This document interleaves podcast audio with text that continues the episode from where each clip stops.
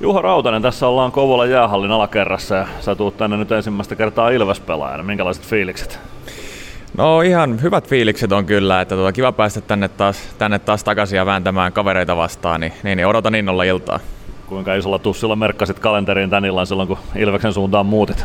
No kyllä se tuli heti tarkastettua, että onko vielä, vielä pelejä vastakkain. Onneksi sieltä yksi löytyi, niin, niin, niin tänään päästään vääntämään.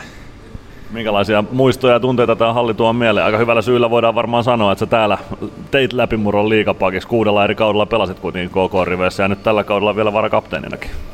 No joo, kyllähän täältä hyviä muistoja on paljon, että, että tota, muutamana keväänä päästiin tuossa playereihinkin hyvin kiinni ja, ja, ja paljon jäänyt tänne ka- hyviä kavereita, niin kiva olla takaisin.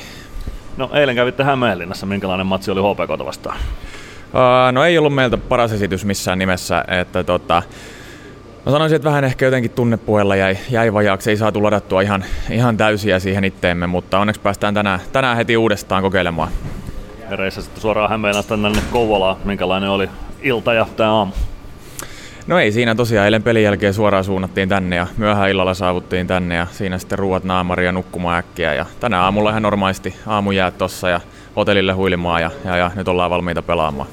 Niin neljän pelin viikon toinen peli KKta vastaan. Minkälaista iltaa odottelet täällä aika isossa Kouvolan kaukalossa?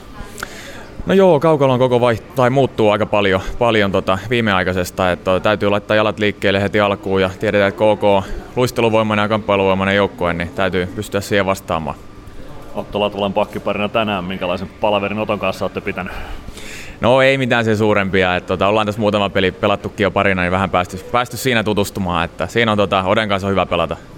Loistavaa, kiitoksia Juho ja tsemppiä iltaa. Kiitos.